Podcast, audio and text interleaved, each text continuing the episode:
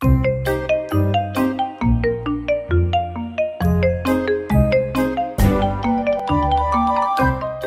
quý vị, mùa đông khi những cơn gió lạnh ùa về, khi nhiệt độ hạ thấp, cầm trên tay một cốc sô cô la nóng pha chế theo kiểu thủ công truyền thống, hít hà mùi hương thơm ngậy và thưởng thức những ngụm sô cô la đặc sánh, có lẽ là sở thích của không ít người Pháp.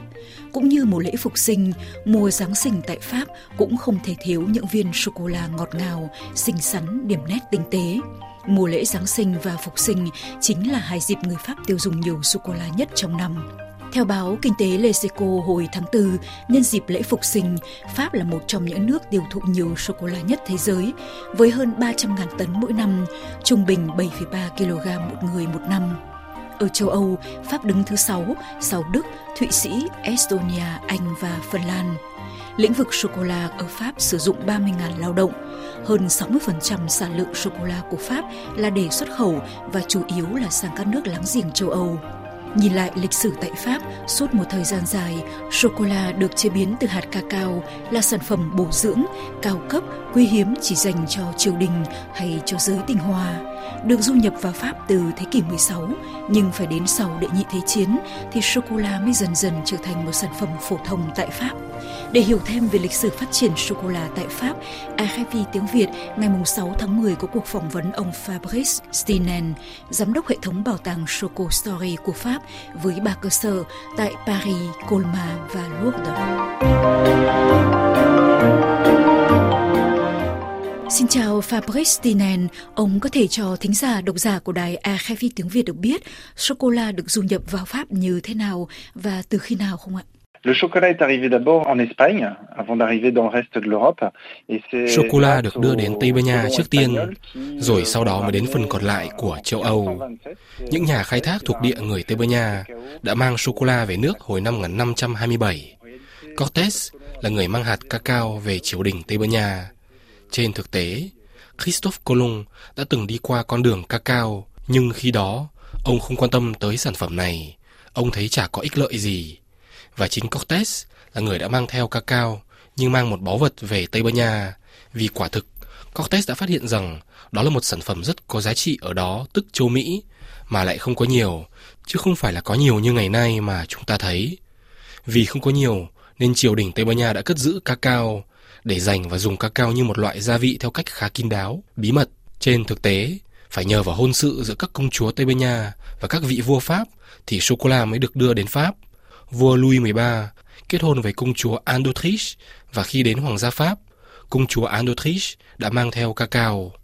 Vua Louis XIII coi cacao và cách pha chế thức uống từ cacao như một điều lập dị ở người vợ của ông. Con trai họ, sau này là vua Louis XIV, vốn cuốn quýt với mẹ nên cũng quen với việc uống sô-cô-la. Vua Louis XIV cũng kết hôn với một công chúa Tây Ban Nha, người đã đến Hoàng gia Pháp và họ cùng nhau chia sẻ thú vui thưởng thức đồ uống pha chế từ cacao. Và tất nhiên, sau này cacao đã được phổ biến đến triều đình của các nước lớn khác ở châu Âu. Vậy đấy, sô-cô-la lần đầu tiên đến châu Âu qua Tây Ban Nha, được cất giấu gần một thế kỷ ở Tây Ban Nha, rồi thì từ đó mới lan sang Pháp và phần còn lại của châu Âu. Ban đầu khi mới được đưa vào Pháp thì sô-cô-la được dành cho ai là chính? Sô-cô-la được ưa chuộng vì những điều gì và được thưởng thức theo cách như thế nào thưa ông?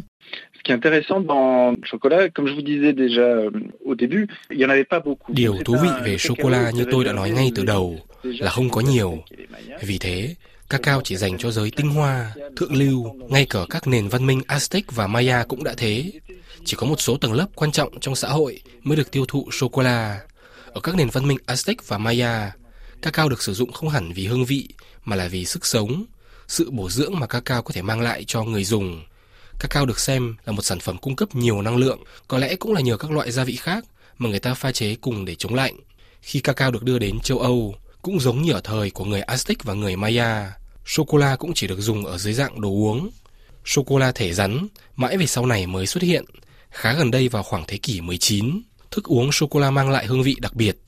Người Tây Ban Nha và sau này là người Pháp uống sô-cô-la có pha chế thêm với một số gia vị khác như quế, một xíu hạt tiêu, hạnh nhân, hồi. Những loại gia vị này mang lại cho thức uống sô-cô-la một hương vị thực sự khác lạ.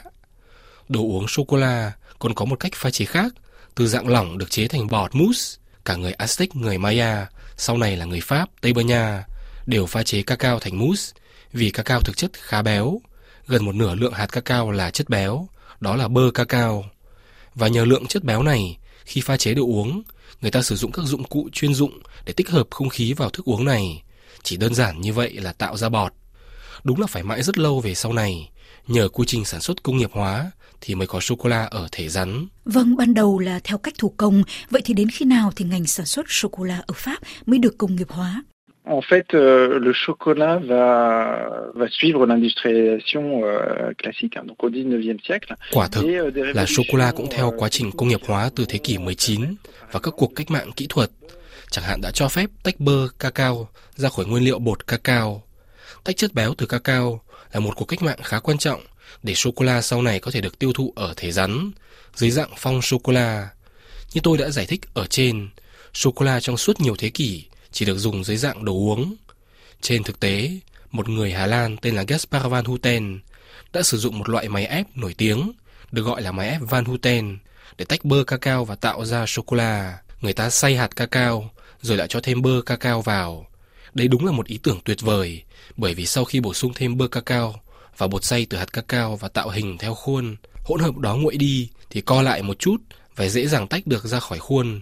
Như vậy là người ta có thể tạo hình cho sô-cô-la làm ra những thanh sô-cô-la mỏng và dễ bẻ nhỏ. Vậy theo ông thì đâu là những mốc thời gian quan trọng, những chặng đường đánh dấu sự phát triển của sô-cô-la tại Pháp? Alors déjà, en termes de date clé, c'est l'introduction du chocolat en France grâce au mariage entre les rois français et les princesses espagnoles.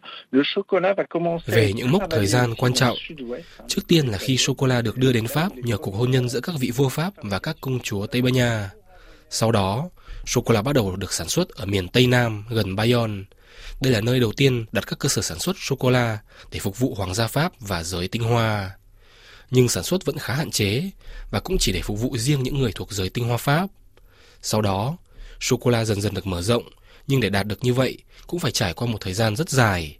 Và thực ra là cho đến đệ nhị thế chiến, thì sô-cô-la vẫn là sản phẩm dành riêng cho các tầng lớp xã hội có đủ khả năng tài chính. Tôi lấy một ví dụ để quý vị thấy sô-cô-la thời đó đắt thế nào. Vào cuối thế kỷ 19, để mua một cân sô-cô-la, người ta phải bỏ ra số tiền tương đương với một tháng lương mức trung bình, tương đương gần 1.700 euro nếu tính theo thời bây giờ. Không phải ai cũng có điều kiện mua sô-cô-la với giá như vậy. Đó là yếu tố quan trọng, khiến phải mất một thời gian rất dài, thì cuối cùng sô-cô-la mới trở nên bớt hiếm và được xã hội tiêu dùng nhiều. Các cường quốc châu Âu đã lập các đồn điền cacao ở các nước thuộc địa vào đầu thế kỷ 20. Trước đó, cacao có xuất xứ từ Nam Mỹ và thực sự ở đó không có đồn điền lớn nào. Người ta thường mang về cacao thu hoạch từ cây mọc tự nhiên. Như vậy là việc trồng cây cacao hồi đầu thế kỷ 20 cũng là một giai đoạn quan trọng trong quá trình phát triển sô-cô-la ở Pháp vì cho phép chúng ta dần dần thu được lượng lớn cacao. Cùng với đó là quá trình công nghiệp hóa và các quy trình cho phép tạo hình sô-cô-la theo khuôn. Khi đệ nhị thế chiến kết thúc, người Mỹ vào lúc thắng trận phân phát các thanh sô-cô-la cho mọi người. Từ đó, sô-cô-la trở nên phổ thông hơn, trở thành một sản phẩm bổ dưỡng hiện diện trong bữa phụ lúc 4 giờ chiều cho trẻ em. Đây là một bước tiến quan trọng vì cuối cùng mọi người dân cũng dễ dàng mua sô-cô-la. 70 năm qua là khoảng thời gian mang lại chất lượng của sô-cô-la ở Pháp. Nét tinh tế của sô-cô-la và cảm giác vui thú khi thưởng thức sô-cô-la ban đầu là sự biến chuyển và cuối cùng là sự phát triển về mặt nghệ thuật và chế biến sô-cô-la tại Pháp. Pháp được biết đến là một nước sản xuất và tiêu thụ rất nhiều sô-cô-la. Xin ông cho biết thêm về sở thích, khẩu vị của người Pháp. Tôi muốn làm rõ điều này khi nói về sô-cô-la. Theo định nghĩa, để được gọi là sô-cô-la thì hàm lượng cacao phải là từ 20% trở lên, gồm bơ cacao và bột cacao. Dựa vào thành phần, người ta phân chia sô-cô-la thành nhiều loại. Có sô-cô-la đen, nếu thêm sữa bột thì sẽ thành sô-cô-la sữa. Sô-cô-la trắng thì không chứa bột cacao nhưng chứa bơ cacao, khoảng 30%, nên nhìn chung, sô-cô-la trắng vẫn được coi là sô-cô-la.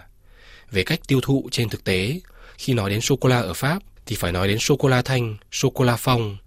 Xu hướng hiện nay là khám phá hương vị, cũng giống như việc chúng ta thưởng thức rượu hoặc các sản phẩm khác. Chúng ta sẽ khám phá terroir, tức là tập hợp các yếu tố thổ nhưỡng, khí hậu, tập quán canh tác tại địa phương, vị trí địa lý, sự đa dạng của hệ động thực vật địa phương có ảnh hưởng đến chất lượng sản phẩm trong mỗi phong sô-cô-la, mỗi loại cacao đến từ khắp nơi trên thế giới. Chúng tôi gọi đó là những hương vị nguyên bản thô mộc nhất, Grand Cru. Hiện nay có rất nhiều nhà sản xuất sô-cô-la đang tập trung vào các loại sản phẩm như vậy. Điều này rất thú vị. Chúng ta thực sự cần tập luyện cơ quan vị giác của mình để có thể cảm nhận mọi hương vị có thể tìm thấy trong sô-cô-la. Đó tất nhiên là một cách thưởng thức. Nhưng thường thì các nhà chế biến sô-cô-la cũng làm ra những viên kẹo sô-cô-la và thường là với praline hỗn hợp bột hạt rẻ hoặc hạnh nhân hoặc với sốt ganache hoặc với thạch hoa quả là pâte de fruits và viên sô-cô-la thường có nhiều lớp. Để làm loại kẹo sô-cô-la này thì đòi hỏi phải có kỹ năng chế biến và nghệ thuật mà nước Pháp vốn rất nổi tiếng. Chúng ta có thể nói rằng Pháp thực sự xuất khẩu các kỹ năng trong lĩnh vực này ra nước ngoài. Mặc dù thực tế là khắp nơi trên thế giới có rất nhiều nhà sản xuất sô-cô-la xuất sắc, chứ không phải chỉ riêng nước Pháp mới có. Xét về sở thích, khẩu vị hiện nay, tôi có thể nói là người Pháp thích ăn sô-cô-la đen hơn. Đây là sở thích chung, như ở các bảo tàng sô-cô-la, chúng tôi vẫn thấy có rất nhiều du khách cũng thích sô-cô-la sữa hoặc sô-cô-la trắng. Dù không thể khẳng định một quy tắc tuyệt đối, nhưng chúng tôi có thể nói rằng là để nếm thử hương vị của một loại sô-cô-la, người Pháp thường hay thưởng thức sô-cô-la đen và các nhà chế biến thường kết hợp với các loại nhân để tăng hương vị cho sô-cô-la đen. Vâng, RFI tiếng Việt xin chân thành cảm ơn ông Fabrice Tinen, giám đốc Choco Story của Pháp đã tham gia chương trình hôm nay.